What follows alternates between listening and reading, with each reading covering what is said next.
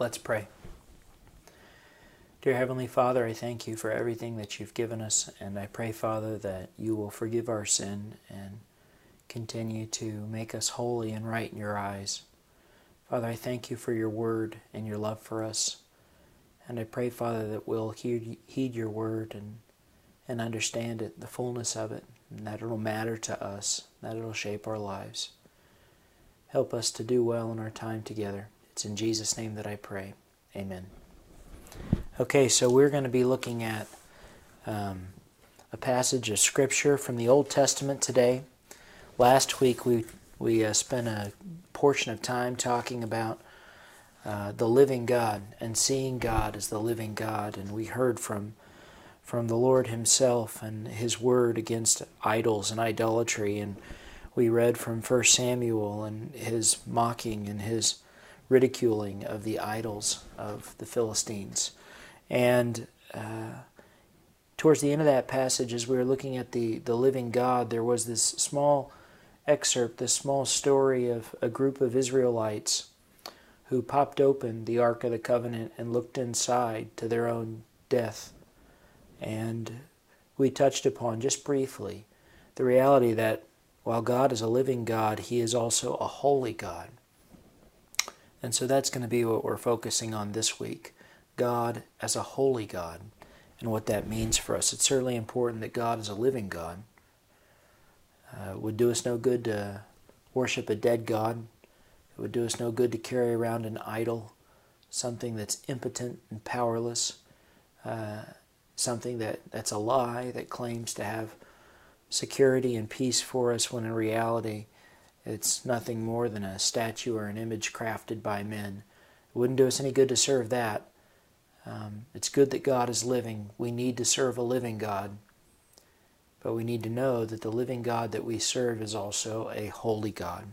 So I'm going to begin Exodus chapter 3, reading a really familiar passage of Scripture, and then we're going to connect it to something that happens later on. So in Exodus, uh, I think the story will be familiar. The Israelites are uh, identified as the Hebrew people. They are in the land of Egypt. They are under the burden of Pharaoh. Moses is far from them.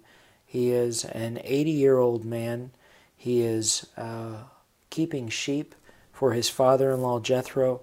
And uh, one, one evening, as he's keeping sheep, he sees something. And we pick up in Exodus chapter 3.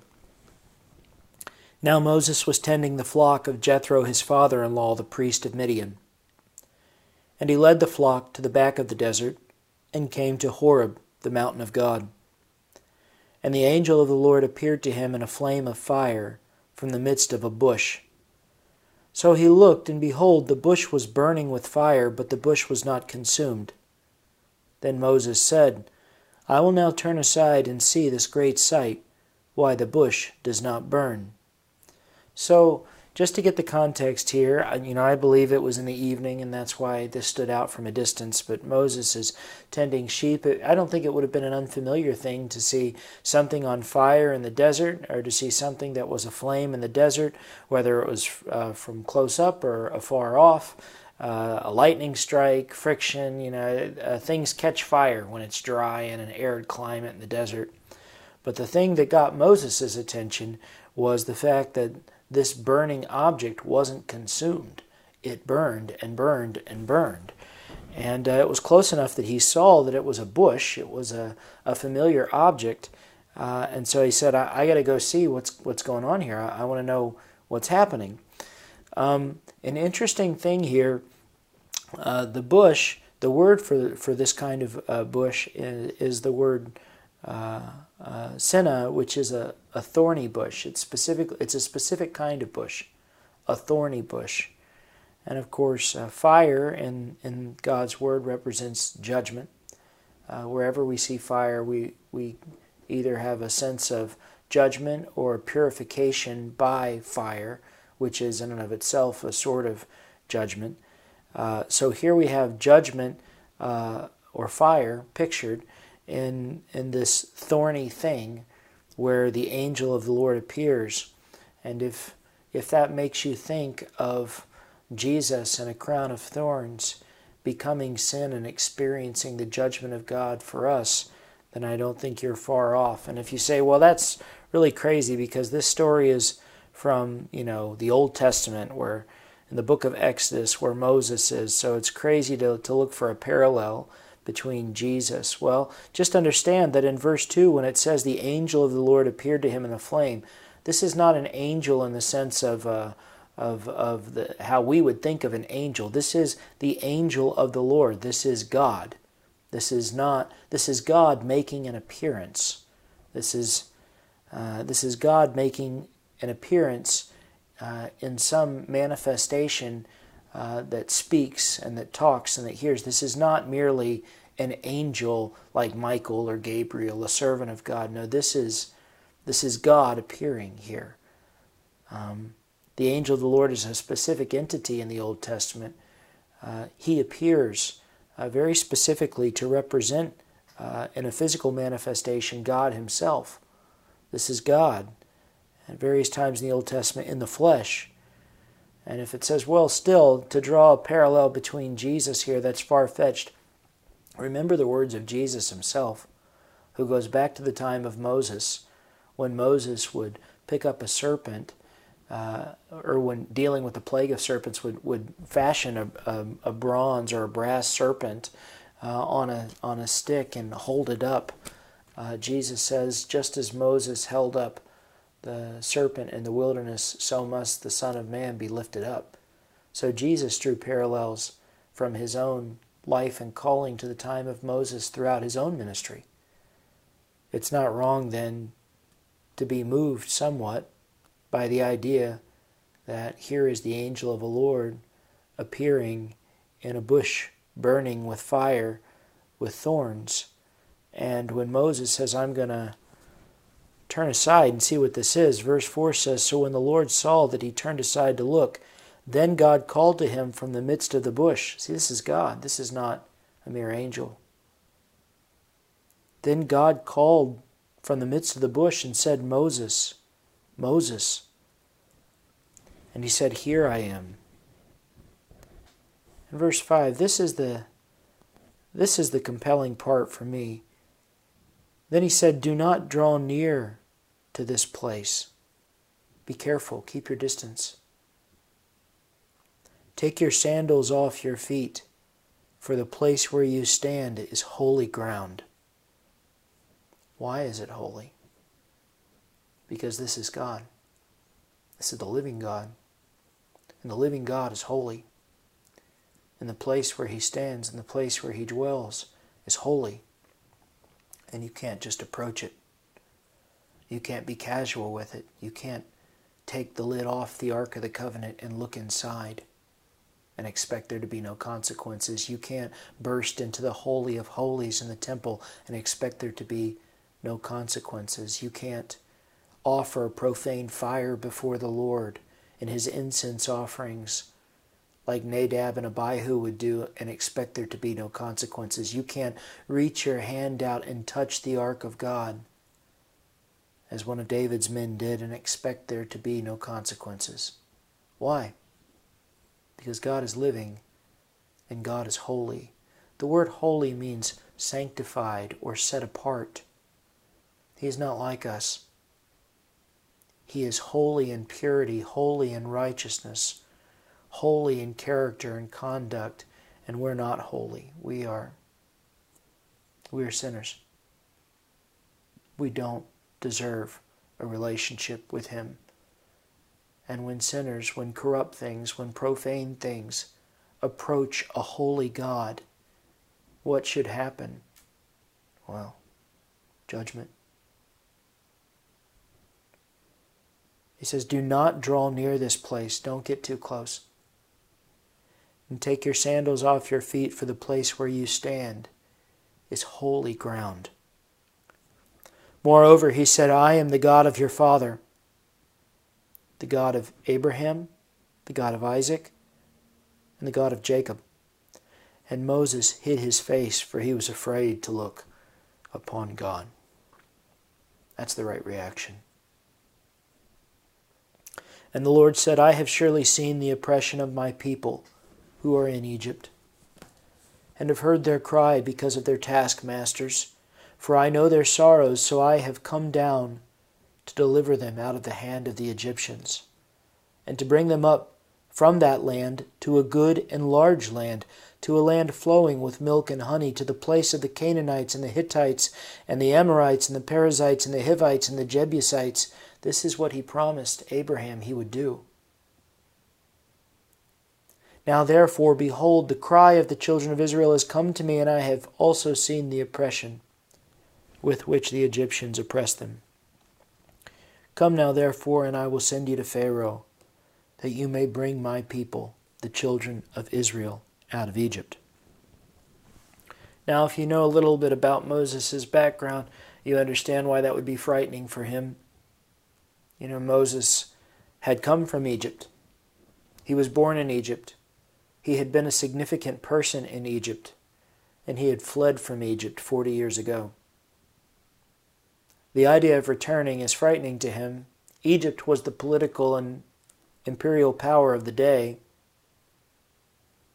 Moses had fled. He had fled as a criminal, he had fled as a convict, he had fled as a, a wanted man.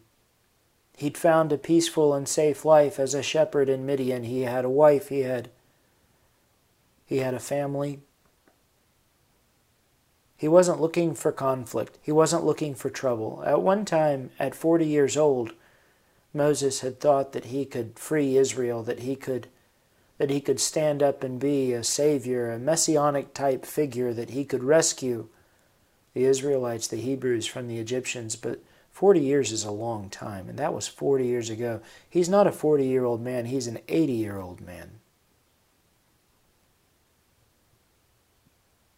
And here God is telling him that now he's going to send him to Pharaoh at 80 now, he's going to use him to save the Israelites? Moses, now remember, still hiding his face in verse 11. Moses said to God, and you can almost see him covering his face this way with his hands. Who am I that I should go to Pharaoh, and that I should bring the children of Israel out of Egypt? At one point in Moses' life, he thought he was someone.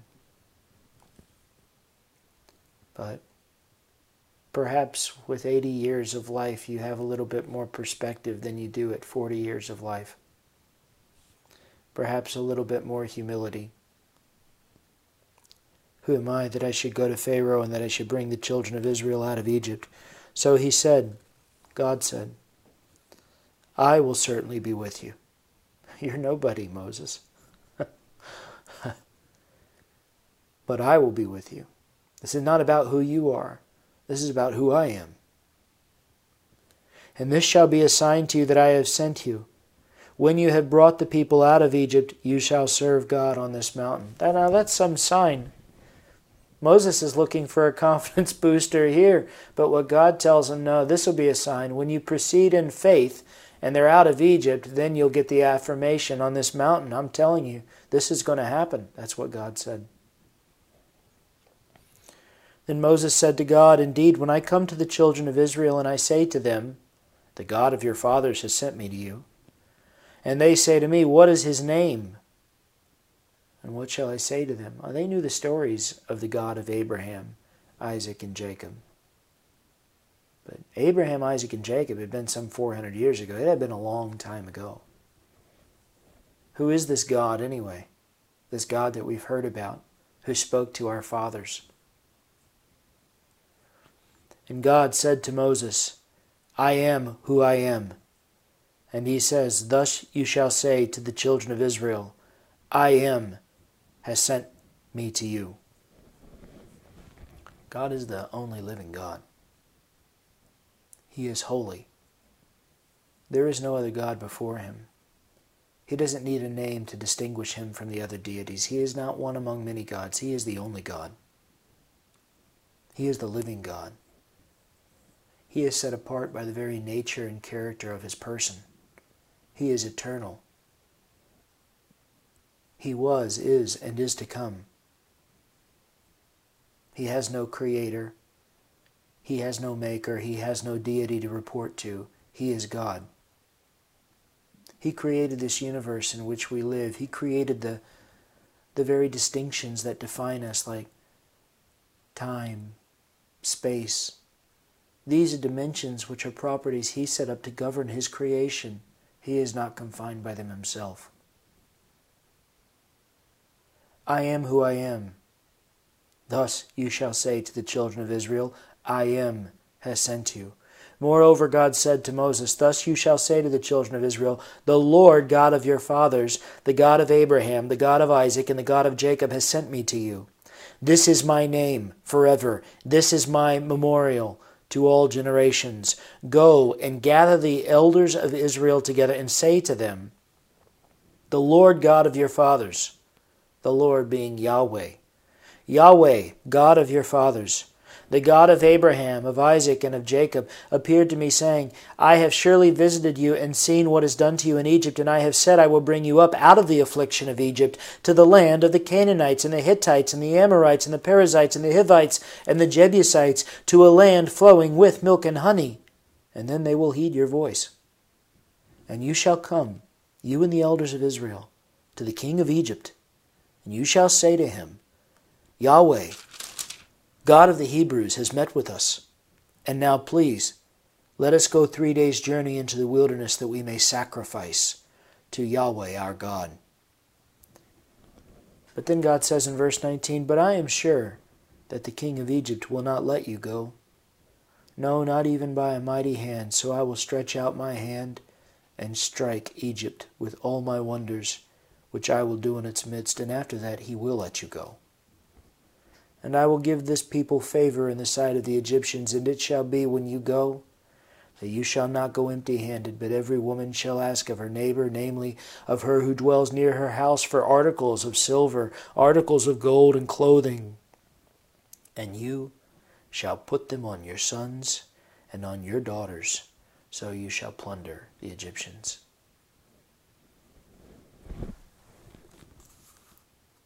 Now, if you know the story from here, then you know what happens.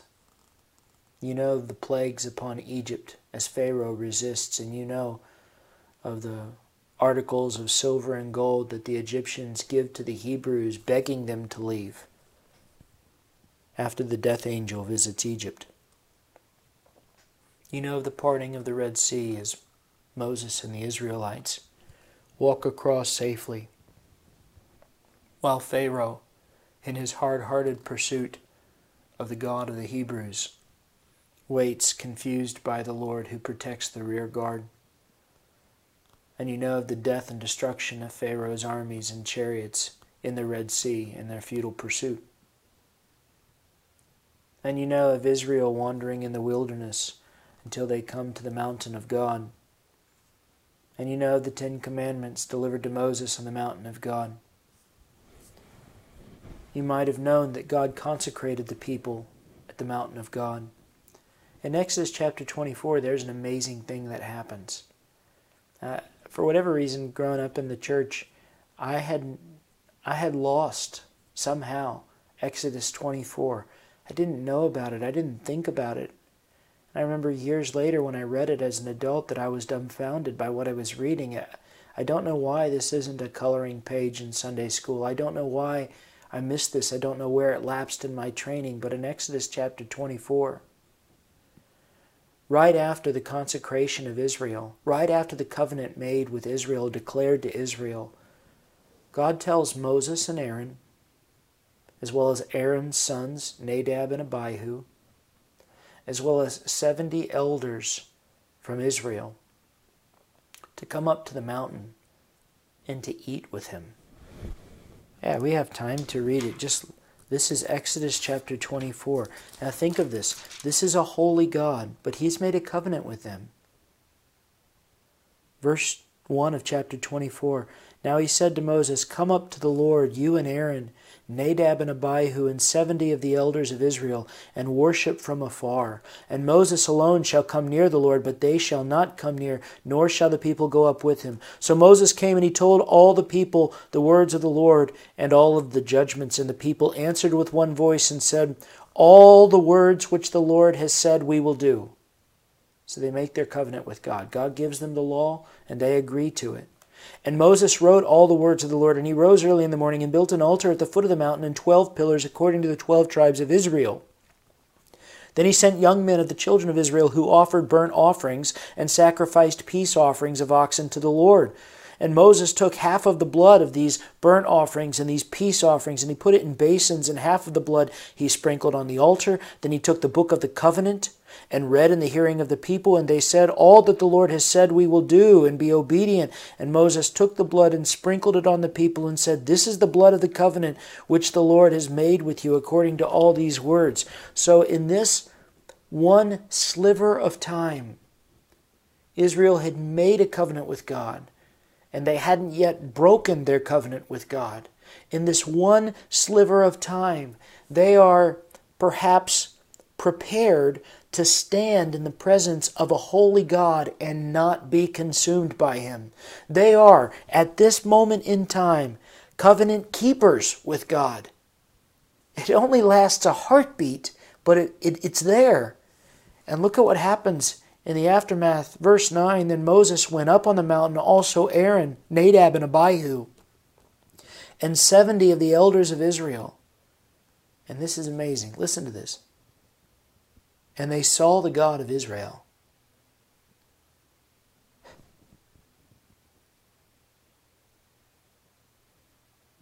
I have never seen God.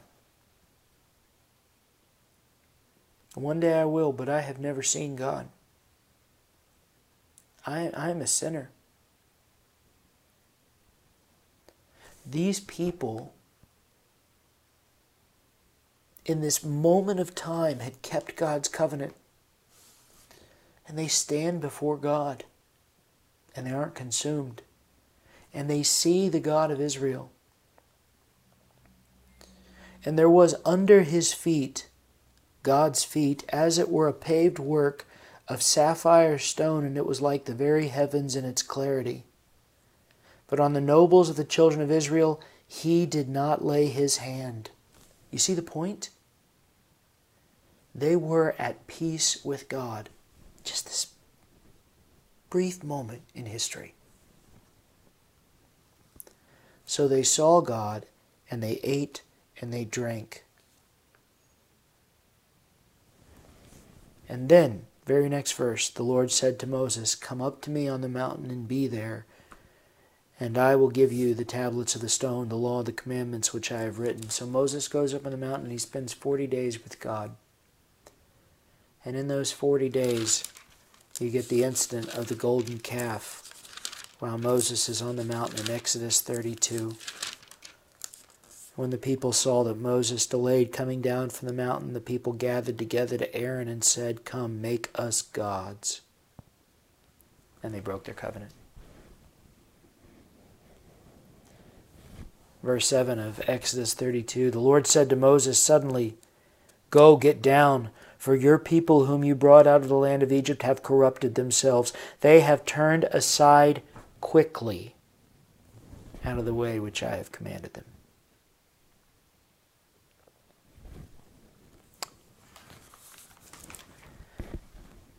This turning aside from God would lead to judgment and a renewed covenant. But ultimately, this people would experience the judgment of God in 40 years of wandering around in the wilderness. 40 years while everyone who was an adult when they came out of the land of Egypt died and a new generation of Israelites came to be and a holy God dwelt with an unholy people, apart from them and with them, apart from them, with them, and yet not with them, curtained off in the tabernacle, separated in a cloud, separated in a pillar of fire, approached by Moses, approached by the priests, sanctified, worshipped, but separated from the people. Lest the Lord's anger break out against them for forty years in the wilderness, while a generation of people died. They knew that they served a living God, and they learned that this living God was a holy God, and that for sinners like us, a holy God must necessarily be feared. And then, after 40 years, Moses dies, and it comes to Joshua now to take them across the Jordan into the promised land. And in Joshua chapter 4, listen to the symmetry of this. Verse 1 And it came to pass when all the people had completely crossed over the Jordan, that the Lord spoke to Joshua, saying, Take for yourselves twelve men from the people, one man from every tribe, and command them, saying, Take for yourselves twelve stones from here out of the midst of the Jordan, from the place where the priest's feet stood firm. When they cross the Jordan, the priests take the Ark of the Covenant into the Jordan River, and just as when they had fled Egypt, the waters of the Jordan dry up. One section upstream is held up like a wall, observable not just by the Hebrews, but by the, the Canaanites in their own land, which causes them to be afraid. And the priests stand there with the Ark of the Covenant in the middle of the Jordan River while the whole people of Israel go across on dry land. You see the symmetry of this. Verse 4 So Joshua called the twelve men whom he had appointed from the children of Israel, one man of every tribe. And Joshua said to them, Cross over before the ark of the Lord your God into the midst of the Jordan, and each one of you take up a stone on his shoulder, according to the number of the tribes of the children of Israel, that this may be a sign among you. When your children ask in time to come, saying, What do these stones mean to you? Then you shall answer them that the waters of the Jordan were cut off before the ark of the covenant of Yahweh. When it crossed over the Jordan, the waters of the Jordan were cut off. Why? Because God was there. Not because of a magic box, not because of priests, because a holy God was with them, as a holy God had been with them as they had fled from the Egyptians across the Red Sea. And they were to remind their children because things like this don't happen all the time. People read the Bible and they, they want to write off miracles as if, well, the Bible's full of miracles, so the Bible tells us that miracles happen all the time, but when I go down to the lake, I don't see the sea parting, and when I go, you know, down, when I have trouble, I don't have a, a pillar of fire show up. No, no, no, no, no, no, no, no, no. This was a special and unique time in all the history of the world. And the Lord tells Joshua to tell the people of Israel to set up memorial stones to remember that this had happened. Remember, because future generations are going to forget that they serve a holy God. These stones shall be for a memorial to the children of Israel forever. And the children of Israel did so, just as Joshua commanded. They took up the twelve stones from the midst of the Jordan, as the Lord had spoken to Joshua, according to the number of the tribes of the children of Israel. And they carried them over with them to the place where they lodged, and they laid them down there. Then Joshua set up twelve stones in the midst of the Jordan, in the place where the feet of the priests who uh, the feet of the priest who bore the ark of the covenant stood, and they are there to this day, as the writing of the text. So the priest who bore the ark stood in the midst of the Jordan until everything was finished, that the Lord had commanded Joshua to speak to the people according to all that Moses had commanded Joshua. And the people hurried and crossed over. And it came to pass, when the people had completely crossed over, that the ark of the Lord and the priest crossed over in the presence of the people. The men of Reuben, the men of Gad, half the tribe of Manasseh, crossed over armed before the children of Israel, as Moses had spoken to them, about 40,000 prepared for war, crossed over before the Lord for battle to the plains of Jericho. On that day the Lord is exalted. On that day the Lord exalted Joshua in the sight of all Israel, and they feared him as they had feared Moses all the days of his life. Then the Lord spoke to Joshua, saying, Command the priests who bear the ark of the testimony to come up from the Jordan.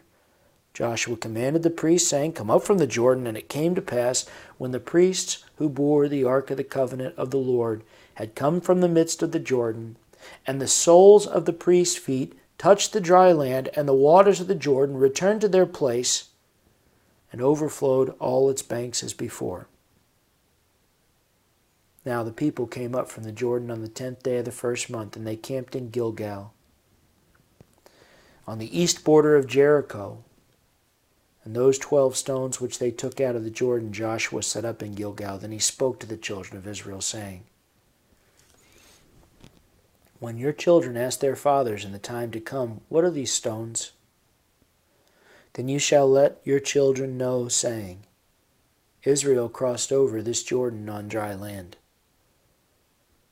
For the Lord, Yahweh, your God, dried up the waters of the Jordan before you until you had crossed over, as Yahweh, your God, did to the Red Sea, which he dried up before us until we crossed over, that all the peoples of the earth may know. That includes you and me. So that all the peoples of the earth may know the hand of the Lord, that it is mighty and that you may fear the Lord your God forever.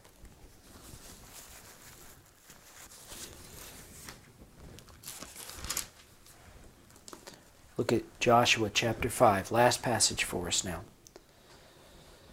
So the people are going to go into Jericho. You have the symmetry of the crossing of the Red Sea and the crossing of the Jordan River. The Ark of the Covenant has been borne. Verse 8 So it was when they had finished circumcising all the people, they stayed in their places in the camp until they were healed. Yeah, I bet they did. Then the Lord said to Joshua, This day I have rolled away the approach of Egypt from you. It's a new day. The covenant breakers are dead. This is a generation of covenant keepers. So this day I have rolled away the reproach of Egypt from you. Therefore, the name of the place is called Gilgal to this day. Now the children of Israel camped in Gilgal and kept the Passover on the fourteenth day of the month at twilight on the plains of Jericho. There was a Passover when they left Egypt. There was a Passover when they crossed the Jordan and came into the promised land.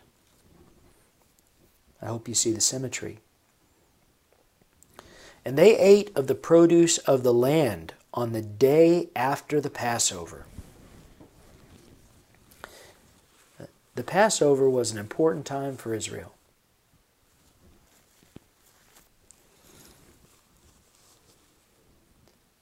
On the day of the Passover, the day after the Passover, when they crossed the Jordan, they started to eat the produce of the land and the parched grain Verse 11 makes the emphasis on the very same day, and the manna ceased on the day after that they had eaten the produce of the land, and the children of Israel no longer had manna, but they ate the food of the land of Canaan that year.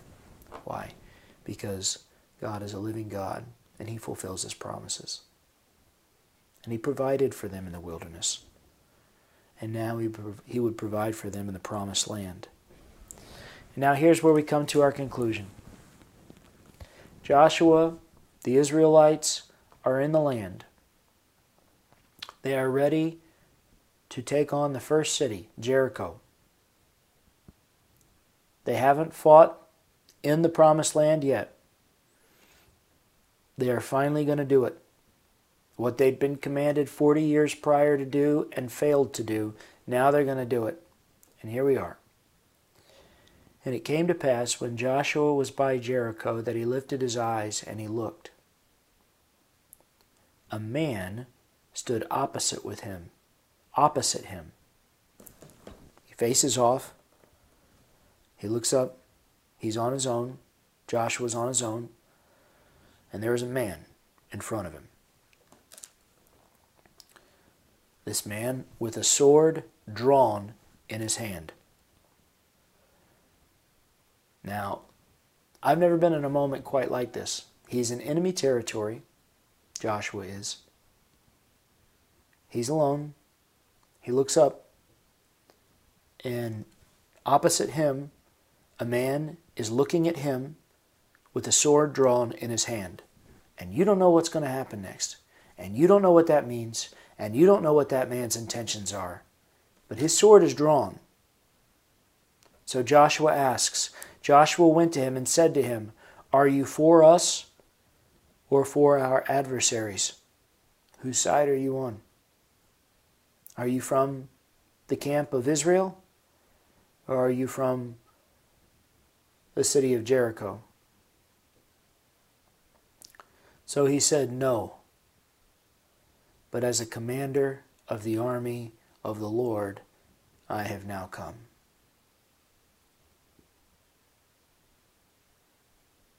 Joshua fell on his face to the earth and worshipped, and said to him, What does my Lord say to his servant? Then the commander of the Lord's army said to Joshua, Take your sandal off your foot, for the place where you stand is holy. And Joshua did so.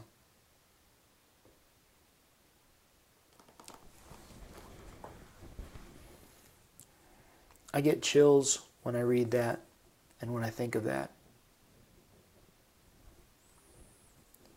Jesus is not some figment of the imagination. He's not some spiritual essence floating around out there in the world. He is the angel of the Lord. He is the God in flesh in the Old Testament and the New Testament. He is God when God appears as a man. It is Jesus. And this is God. Because men don't worship angels in the Old Testament and get away with it. Men don't fall down at the feet of angels, and angels don't make the ground holy where they stand. This is God. God in the form of a man.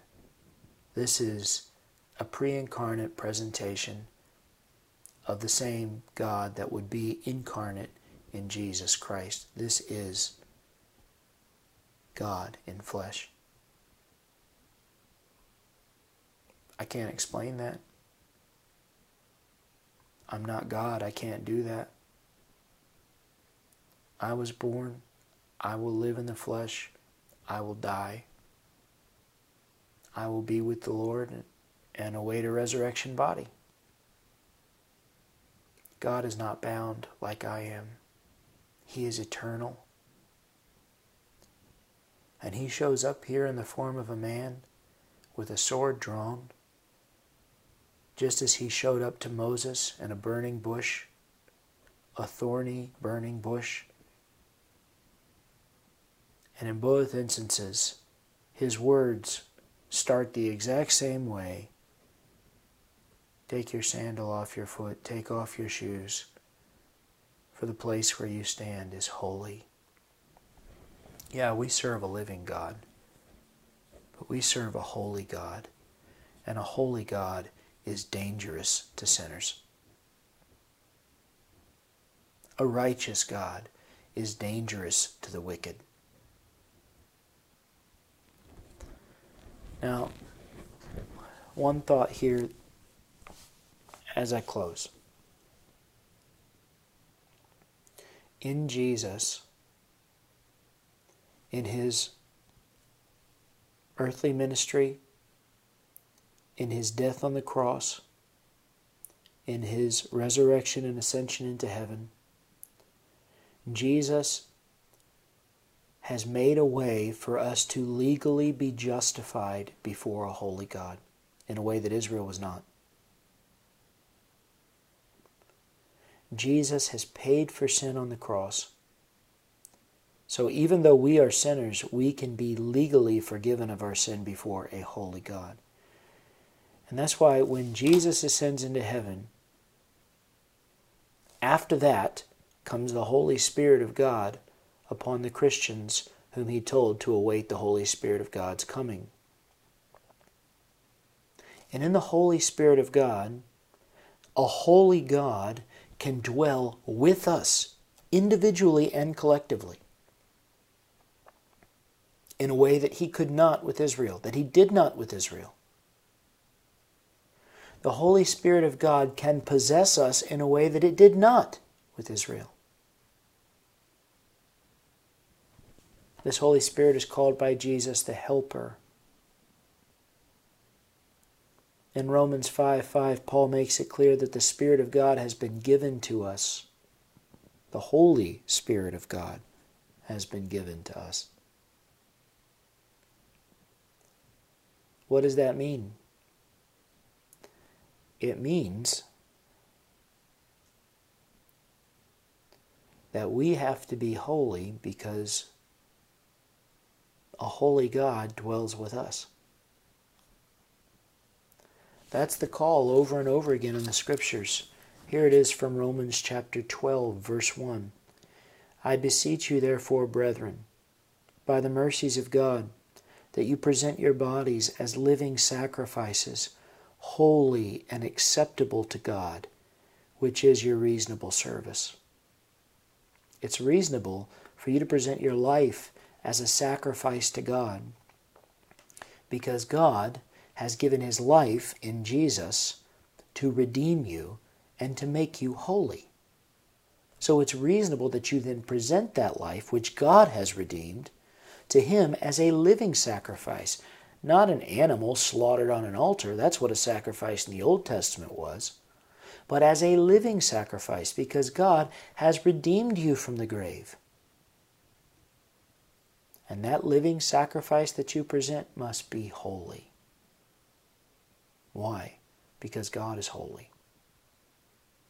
1 Corinthians 6:19 Do you not know that your body is the temple of the Holy Spirit who is in you?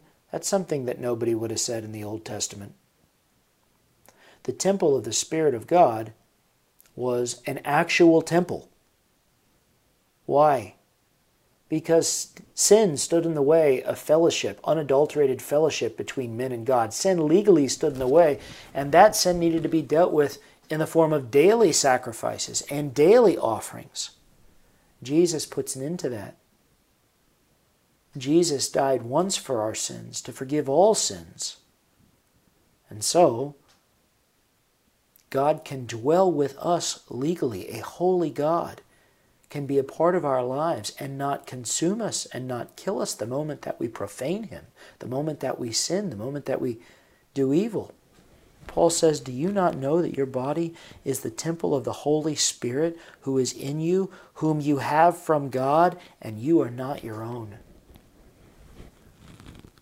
You belong to Him. You belong to Him. Ephesians 1 4.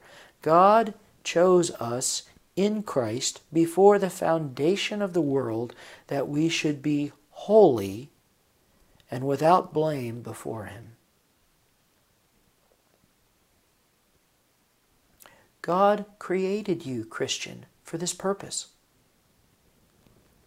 to be redeemed by the work of Jesus Christ, adopted into His family by the work of Jesus Christ and to be holy before Him. And Peter puts the final touch on this. 1 Peter chapter 1 verses 15 and 16. As he called you, as he who called you is holy, be holy in all your conduct, because it is written, Be holy, for I am holy. We serve a living God we serve a holy God. And that holy God demands that we live holy lives. Lives that are set apart for Him. Lives to honor and serve Him. You need to be reminded of that, Christian. Let's close with a word of prayer. Father, I ask that you will wash us in your word, that you will sanctify us by your Holy Spirit, that we will grow through the work of your Spirit in the church as the church works in the lives of its people collectively. I pray that you'll help me to be holy and righteous before you, not just in the legal sense of justification, which you've accomplished in Christ, but in the practical sense of my daily living. Let my words be holy. Let my eyes focus and dwell on what's good. Let my thoughts be pure. Forgive me of my sin. Soften my heart. Wash me so I'll be clean. Forgive my sin. And do this for all of your people. For you are holy. So should we be. It's in Jesus' name that I pray. Amen.